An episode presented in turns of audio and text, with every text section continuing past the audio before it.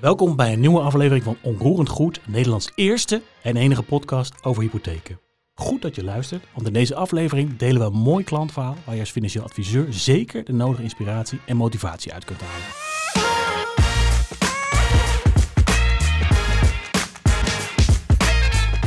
Bij mij aan tafel, keurig op anderhalve meter afstand van mij en van elkaar, zitten Casper Franke en Twan Teuns.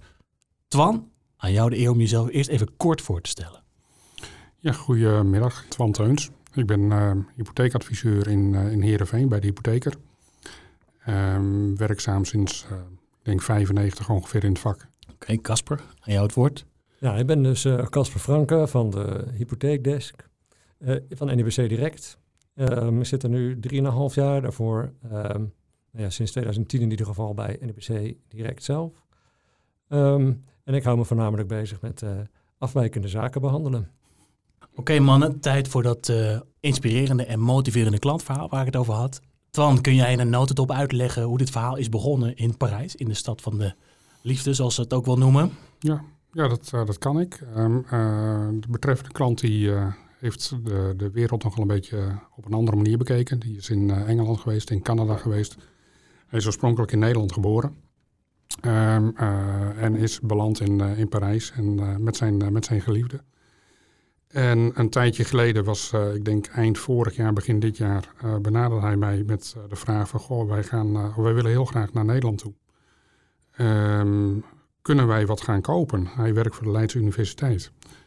Um, Nederlandse nationaliteit. Zijn vrouw is Française. En um, ja, waar loop je dan op dat moment tegenaan? Dus voordat ik überhaupt ja heb gezegd, heb ik eerst het een en ander uitgezocht. Alleen voor de volledigheid, hoe zijn zij nou bij jou uh, gekomen? Wat is, uh... De relatie is dat het een, uh, een neefje van mij is. Dus de oudste zoon van mijn broer. Oké, okay, en zij wilde dus inderdaad van verhuizen dan van Parijs naar Leiden, zei je goed? Nee, hij werkt in Leiden, hij wilde naar Nederland. Um, dus die mensen wilden van Parijs naar Schiedam en die hebben jou daarvoor benaderd.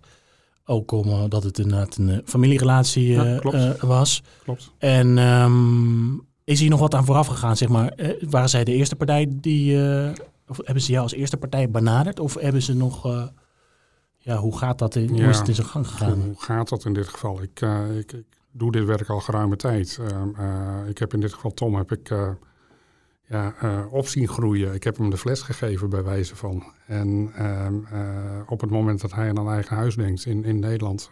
dacht hij automatisch aan mij. Um, dus daar was eigenlijk geen, uh, geen eh, discussie over of iets of wat of andere zaken. Okay, en, gewoon uh, rechtstreeks. En kijk, we hebben natuurlijk dit verhaal als voorbeeld genomen omdat het een mooi klantverhaal is. Mm -hmm. Het bijzondere zit er hier vooral in dus dat um, van Parijs naar Nederland, dat is even een flinke stap.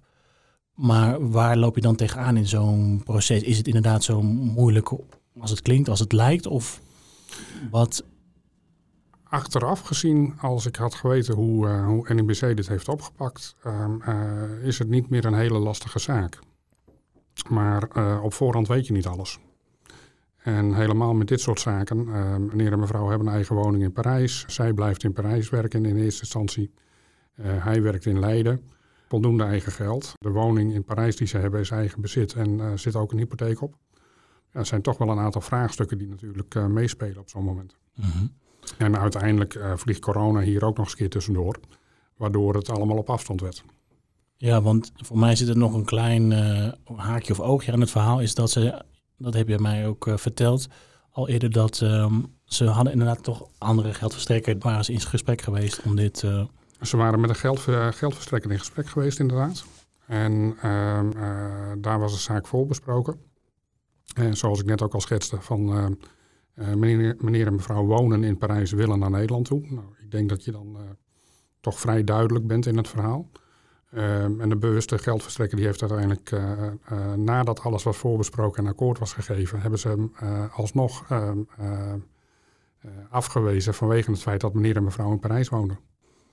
Okay. Dus men wist dat op dag één. Dat was eigenlijk de allereerste opmerking en dat is de afwijzing uiteindelijk geweest. Ja, en dan kom je dus eigenlijk in een probleem ook, hè, qua tijd vooral. Vooral qua tijd, ja, klopt. Ja, en hoe ja. heb, je, heb jij het dan opgelost? Wij zijn zelf zijn wij aan het verbouwen in onze eigen woning. Dus ik heb me eerst middags uh, redelijk kwaad kunnen maken door wat dingen thuis te doen. En vervolgens ben ik s'avonds ben ik achter LinkedIn gaan zitten en heb ik een verhaaltje geschreven. Um, hoe de zaak ongeveer in, hoe de vork in de steel zat. Met als gevolg dat ik, dat was op woensdagavond volgens mij. Ja. En op donderdagochtend kreeg ik al verschillende berichtjes. Ja, en, wat is daar, wat stond er in die berichtjes, zeg maar even in, samengevat? Je, je kreeg wel hulp aangeboden. Ik kreeg absoluut, absoluut hulp aangeboden van, van verschillende geldverstrekkers. En ehm, eh, aangezien er een familieband was en het verhaal dus ja, wat, wat dichterbij stond dan, dan anders, ehm, heb ik in dit geval met twee mensen heb ik het, ben ik het gesprek aangegaan. ABN Bank en NIBC. Um, daar zijn we donderdagochtend het verhaal mee aangegaan. Beide het verhaal gewoon compleet uitgelegd met alle ins en outs. En beide geldverstrekkers hebben het verhaal opgepakt als zijnde van nou wij zien daar, wij zien daar wel, wel heil in. En die tijdsdruk, die was dus best wel hoog, hè? zoals je al eerder zei. Vijf werkdagen hadden we Vijf werkdagen, ja. Ja. en is dat dus gelukt binnen die tijd om het rond te krijgen? Nou, met, met hulp van, uh, van uh, Edwin Bergvoets en van uh, van Casper zijn we ongelooflijk ver gekomen. En ook Frits Wijma van, van ABN, die, die had ook absoluut volste vertrouwen erin. Dus die, die zijn beide, zijn ze, of alle drie zijn ze ongelooflijk hard bezig geweest. En um, natuurlijk waren er gedurende het traject waren er haken en ogen en kwamen er nog vragen naar boven. Um, uh, zowel bij NIBC als bij ABN. Uh, eh, uiteindelijk kreeg ik uh, de donderdag voordat het definitief moest zijn, kreeg ik van ABN een berichtje van het is akkoord. Mm -hmm. En ik zat al een beetje, want ze zeiden beide al van nou dit moet wel goed komen, maar ja, ik durfde niet op één paard te wedden. Dus toen ABN opbelde, van het is akkoord, toen had ik ook zoiets van nou ja weet je, dan kan je NIBC in dit geval, dankjewel voor de, voor de inzet. En ga een groot bos bloemen brengen of, eh, of doe wat leuks. Mhm. Eh, maar dan hoefde ik de keuze niet te maken. Maar ABN die belde op om vier uur en NIBC om kwart over vier.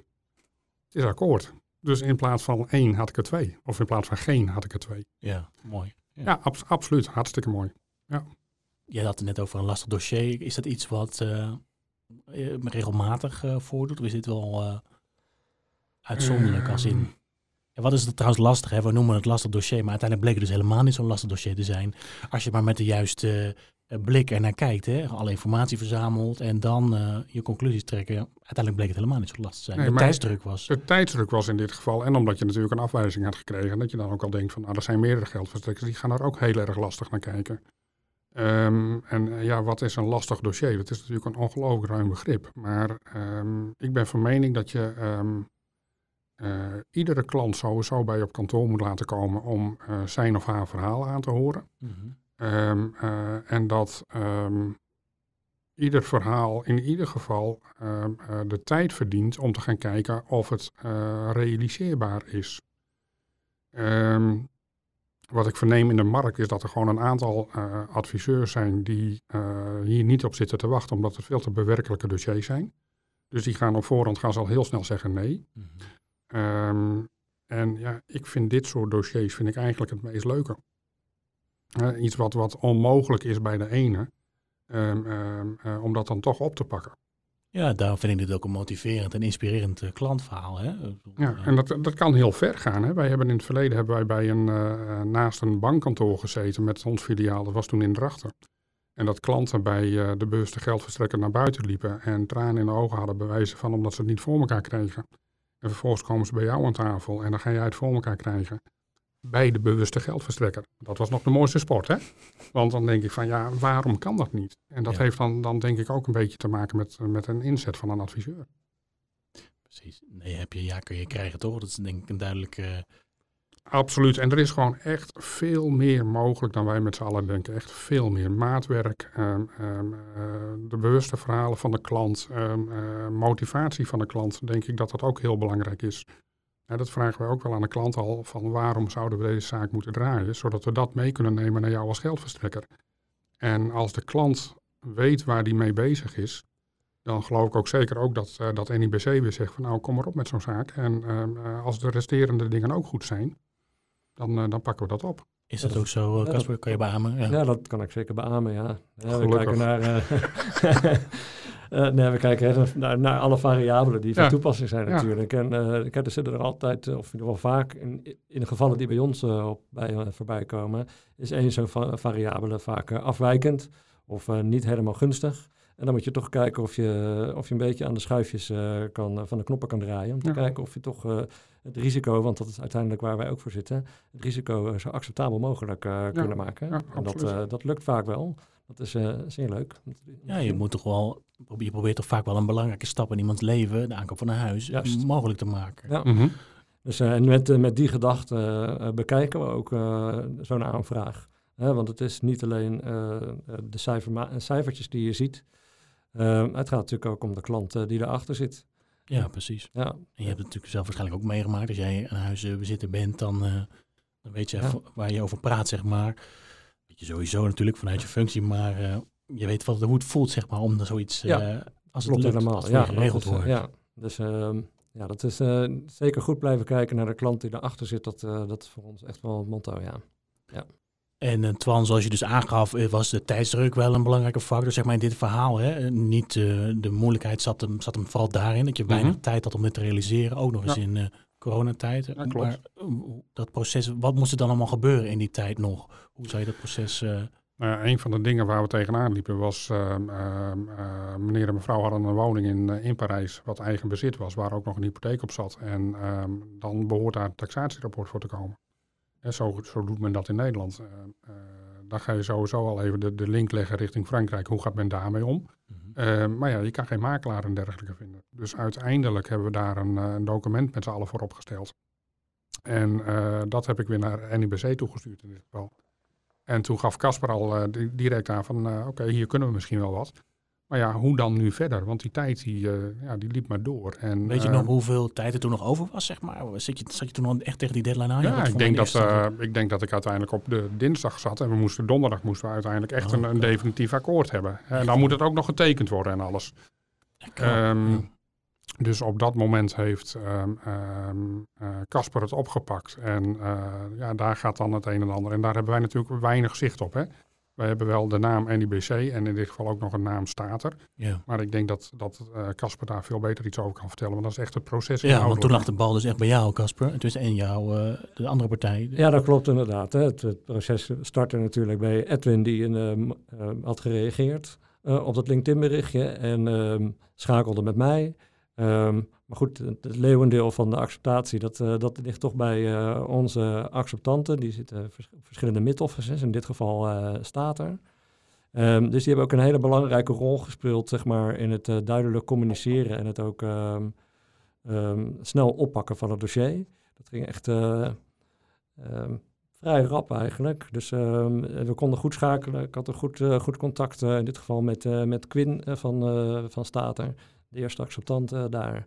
En um, ja, eigenlijk um, uh, samen met haar en um, Edwin en, en ikzelf konden we het dossier er goed doorheen uh, leiden. Dus dat uh, was heel prettig om te zien, zeker in die drukte die ze ook daar ervaren. Moest er nog veel heen, heen en weer geschoven worden met documenten, maar als zin van dit, hè, soms moet, noem even een loonstrook of weet je. Nee, het, kom, was het, het dossier was redelijk, com, redelijk compleet. De complexiteit zat hem dan met name zeg maar in uh, in, dat, in dat taxatierapport, of in ieder geval de waarde uh, van, mm. van het pand. Um, ja, uiteraard uh, nog even goed het verhaal op papier krijgen. Dat als we het moeten reproduceren, dat het, dat het ook voor, voor anderen goed, goed te zien is. Want als je zou maar een controle krijgen, dan is het toch goed als je een goed verhaal hebt. Mm -hmm. En je zei ook, of het is een Twan gaf het al aan, dat corona speelde hier ook nog een zekere rol in. Ja, dat... Kijk je dan ook met zo'n coronabril dan toch uh, nog naar de situatie? Of dat was eigenlijk... Uh... Natuurlijk is het iets wat je op de achtergrond uh, meeneemt. Dat de corona-gedoe, dat zat hem met name in het appartement in, in Frankrijk, in Parijs. Ja. Um, op het moment dat iemand nog een tweede woning heeft en daar een hypotheek op heeft... Um, ja, dan, dan moet er iets gebeuren met die woning... Uh, of je houdt het, of je verkoopt het. En als je het houdt, dan betekent als je daar een financiering op hebt, dat de lasten meegenomen moeten worden, uiteraard. Ja. Um, of hij moest verkocht worden. En daar zat vooral uh, het lastige uh, punt. Um, de markt, of in ieder geval heel Frankrijk was op slot op dat moment, dus ook Parijs en ook de Parijse hu huizenmarkt. Mm -hmm. Ehm, dus we moesten even goed kijken hoe gaan Ja. we dat eh, Ja. eh, goed, eh, in, goed voor elkaar krijgen. En volgens mij heeft Twan daar wel een goede oplossing voor bedacht toen. Nou, uiteindelijk is ehm, eh, denk ik de klant zelf gekomen. Ehm, eh, ik belde Tom weer van, goh, dit en dit moet er gebeuren. Hoe krijgen wij iets op papier over die waarde van die woning? Ehm, makelaars die, eh, die zijn niet te bereiken. Ehm, eh, kantoren allemaal dicht. Ehm, eh, je mag niet over straat hè, als het niet noodzakelijk is. Ja, in Frankrijk was het nog veel erger dan in Nederland. Veel erger dan hier. Ja. zij zaten zelf namelijk ook een stukje buiten, eh, buiten Parijs in een buitenhuisje van een familie. Mhm. Waar ze in ieder geval even lekker de natuur in konden. Want anders zat je midden in de stad en je mocht niet naar buiten toe. Dus eh, uiteindelijk van ja, hoe, hoe ga je dat aanleveren? Nou, kwam hij zelf al met een, eh, met een omschrijving van het appartement met wat ehm, eh, referentiepanden die op een Franse funda stonden. Dat was één. En twee is dat hij uiteindelijk de makelaar benaderd heeft, die, waarvan hij het pand toen de tijd gekocht heeft.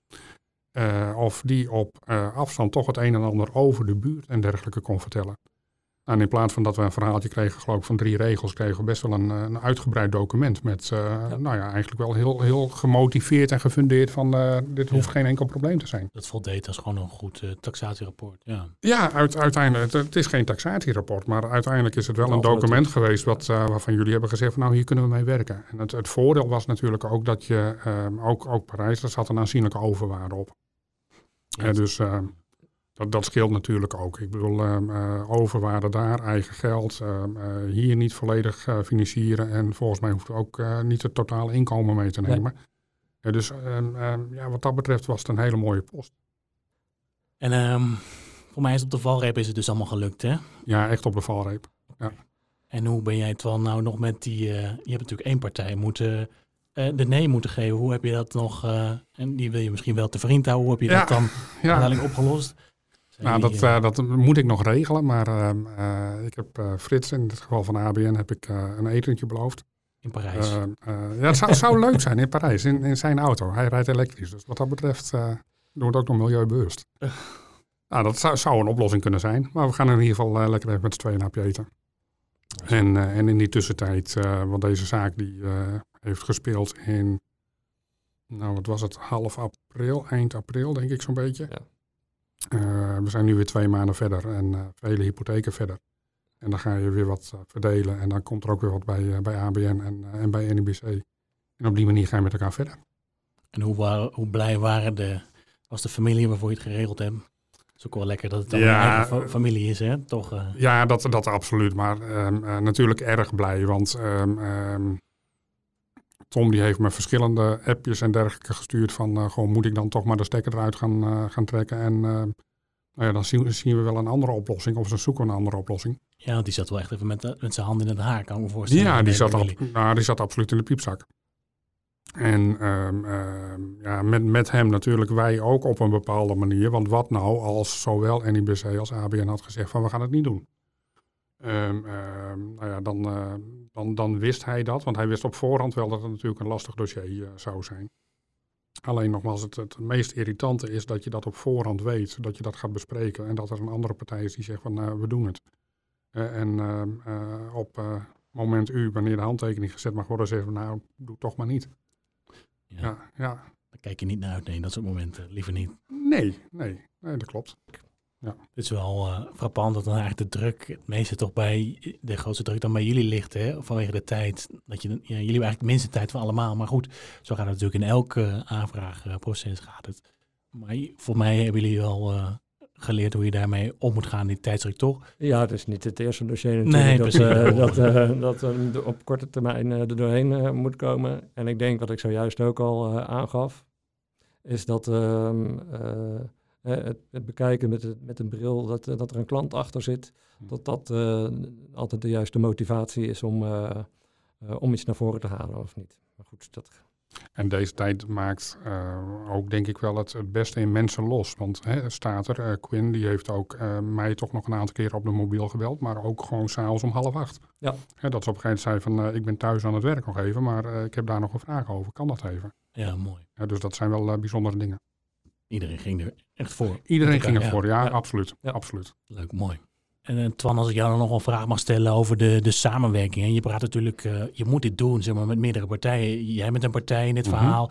Uh, je hebt jouw, de, de familie die van Parijs naar Schiedam wil verhuizen. En Casper en ook de geldverstrekker, zeg maar, nog een partij. Er zijn meerdere schijven waarover zoiets ge, gecoördineerd moet worden, zeg maar. Mhm.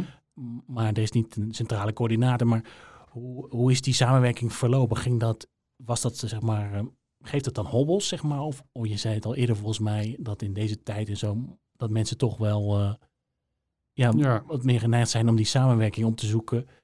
Ja, in, in dit geval denk ik dat het uh, uh, bijzondere was dat Edwin van NIBC, die, dat was eigenlijk mijn eerste aanspreekpunt. Um, dus Edwin en ik die hadden telefonisch heel veel contact. Um, uh, en als er weer wat moest komen, ja, dan was een belletje van Edwin mijn kant op van, uh, goh, dit en dit moet aangeleverd worden. Of uh, ze hebben daar een vraag over. Op een gegeven moment bijvoorbeeld even over het stukje van wat nou als mevrouw in het, het, reizen tegen zit en, daar wat mee had. Um, wat kan ze dan in Nederland gaan doen? Nou, die vragen die gingen allemaal rechtstreeks naar, naar Edwin. Ja, en, en verder had ik van de achtergrond dus absoluut geen zicht hè, van wat daar werd gedaan. Um, ja, zou dat dan iets zijn wat je dan wel wil weten of is het helemaal niet? Ik vind het heel erg mooi dat je nu weet wat er inderdaad allemaal achter speelt. En, en, en uh, hoe je ook op die manier dus inderdaad met elkaar uh, uh, toch nog makkelijker iets voor elkaar kan krijgen. Maar is, het dan, is dat niet iets wat je mist in zo'n proces? Of is dat gewoon, dat is eigenlijk de manier waarop het altijd gaat. En het gaat ook altijd goed. Uh, weet je, ik werk voor de hypotheker. Ja. Uh, ik, hè, voor de hypotheker. En de hypotheker is een, een, een bedrijf wat um, uh, veel klantcontacten heeft. Dus um, wat minder tijd heeft voor de contacten met een, een geldverstrekker. Daarvoor hebben wij ook een back-office. En die, onze back-office heeft contact met de back-office van een geldverstrekker. Uh, ik ben met de klant in gesprek, ik maak het advies, ik maak het rapport, uh, ik maak de opzet. En eigenlijk houdt het voor een groot deel dan op dat moment op voor mij qua werk. Uh, en dan komt, dan komt Casper inderdaad om de hoek. met hoe hij het allemaal op moet pakken, want het moet inderdaad sluitend zijn. En Casper, heb jij, jij hebt dan wel veel contact gehad hè, met Edwin? Met de... Ja, met Edwin en natuurlijk de acceptant bij Stater. Um, daar, daar ligt het meeste, daar de, co de, coördinatie ligt eigenlijk uh, deels daar en deels ook uh, dus bij de acceptant, maar deels ook bij Edwin. Ja. Um, het is goed kijken naar, sluit inderdaad alles op elkaar aan. Dat is, het, dat is natuurlijk het, het allerbelangrijkste. Um, het verhaal zelf was, was plausibel. Dus in dit geval ging het om een goede onderbouwing van, van het plausibele verhaal. Um, ja, en dat, uh, dat werd goed aangeleverd. En wat er even net wat ontbrak, daar kon snel geschakeld worden. En uh, ja, dat, dat kwam relatief snel ook weer uh, onze kant op. Uh, dus eigenlijk de samenwerking op dat punt liep, liep heel goed. Ja, terwijl je gaf het ook al aan dat je s'avonds inderdaad nog even zat te appen of een mailtje checken. Ja. Dat, daar, ja. dat daar zeg maar dan de tijd even niet uitmaakt. Nee, op zo'n moment niet. Hè. Normaal gesproken wil je zoveel mogelijk uh, uh, je toch wel binnen bepaalde tijden voor je werk beschikbaar zijn en andere tijden voor, uh, voor thuisgrond. maar ja, soms is dat even niet anders. Ja, we naderen zeg maar het einde van deze podcast, maar voordat ik ga afsluiten, wat ik altijd wel mooi vind is zeg maar, we halen niet voor niets zo'n klantverhaal aan. Hè. Er zit natuurlijk, mm -hmm. Het is mooi om te vertellen en het geeft ook maar wat, ja, wat is nou zeg maar, voor jou, Twan, wat zou je hier zeg maar, als, als, als mooie les of uh, voorwaarden zeg maar, uit kunnen halen zeg maar, voor de toekomst? Wat, wat neem je hieruit mee uit zo'n verhaal? Je bent er zelf een onderdeel van, maar mm -hmm. daardoor leer je er ook van. En, maar dat kan ook een, tip, uh, zou je eruit kunnen vissen voor uh, andere intermediairs? Of... Ja, nou wat, wat, wat ik wel, wel mooi vind aan het verhaal is dus dat um, uh, iets wat moeilijk lijkt in het begin, um, uh, achteraf helemaal niet zo moeilijk hoeft te zijn. Of wat uh, misschien zelfs onmogelijk lijkt in het begin, um, dat we dat toch met z'n allen mogelijk krijgen. En mijn ervaring is wel een beetje dat, dat er denk ik te vaak nee wordt gezegd. Ik hoor dat wel op, op verjaardagen, op buurtoverleg of, of, of wie je dan ook maar tegenkomt. En dan hoor je heel vaak de, de wat minder mooie kant van ons vak. Van uh, ja, de jeugd kan het niet voor elkaar krijgen. Uh, mijn opa en oma willen verhuizen, maar zijn te oud. Um, en noem maar op, nou in dit geval dan het, het, Parijs-verhaal even. Maar alle dingen die niet kunnen. En dan hoor ik dat en dan denk ik van ja, maar volgens mij, als we met z'n allen bezig gaan, eh, kan je dat wel degelijk voor elkaar krijgen. Hè? Als je maar de, de blikken dezelfde kant op krijgt en als je maar de geldverstrekker meekrijgt. En je hebt een aantal geldverstrekkers die zijn gewoon heel starrig daarin. Um, uh, het moet echt volgens de regel en, en val je er buiten, dan gaat het gewoon niet door. En je hebt een aantal partijen, en NEBC is daar gewoon eentje van, die zegt van nou kom maar op met het goede verhaal. Um, uh, als het verhaal gewoon goed is, gemotiveerd, onderbouwd is, dan willen wij meekijken en dan willen we er wel een ja op zeggen. Ja, precies. En um, uh, als we dat nou met z'n allen in de, in de markt ook nog iets meer zouden gaan doen, dan denk ik dat we nou, minder negatieve verhalen krijgen en, en meer mooie verhalen. Zoals dit. Ja, uiteindelijk zoals dit. Ja, en Casper, hoe sta jij daarin? Ik, misschien beaam je wel wat uh, Twan heeft gezegd hoor. Sta je er volledig achter? Ik denk van wel namelijk. Maar ja, eigen visie hierop, ja. Uh, dat klopt, uh, klopt zeker. Het is, uh, wij, wij, proberen echt de, de uitdaging elke keer. zo zitten we erin. We zitten, we zitten daar met z'n allen om te kijken. Oké, okay, we vinden het leuk om deze uitdaging aan te gaan. Um, uiteraard binnen een bepaalde bandbreedte. maar ja, het is. nee is niet altijd direct een nee. Of een, vaak zit daar een nuance in. En ja, het misschien toch? Ja, ja precies. Um, en dan gaan we zoeken naar, uh, naar die nuance en kijken of het inderdaad voor ons een, een, een, mooie post is. Ja. Twan en Casper, bedankt voor jullie tijd in dit mooie verhaal waar jullie van een no een yes hebben gemaakt, of eigenlijk van een no een we hebben gemaakt. Mocht je nog een vraag hebben naar aanleiding van dit verhaal, neem dan contact op met jouw accountmanager van NIBC Direct of de NIBC Direct Hypotheekdesk. Bedankt voor het luisteren en tot de volgende podcast. En ben je nou nog niet geabonneerd op de Ongehoord Goed podcast van NIBC? Dan raden we je aan om dat wel te doen, want er komen absoluut nog veel meer mooie klantenverhalen aan van dit kaliber. Thanks en tot horens.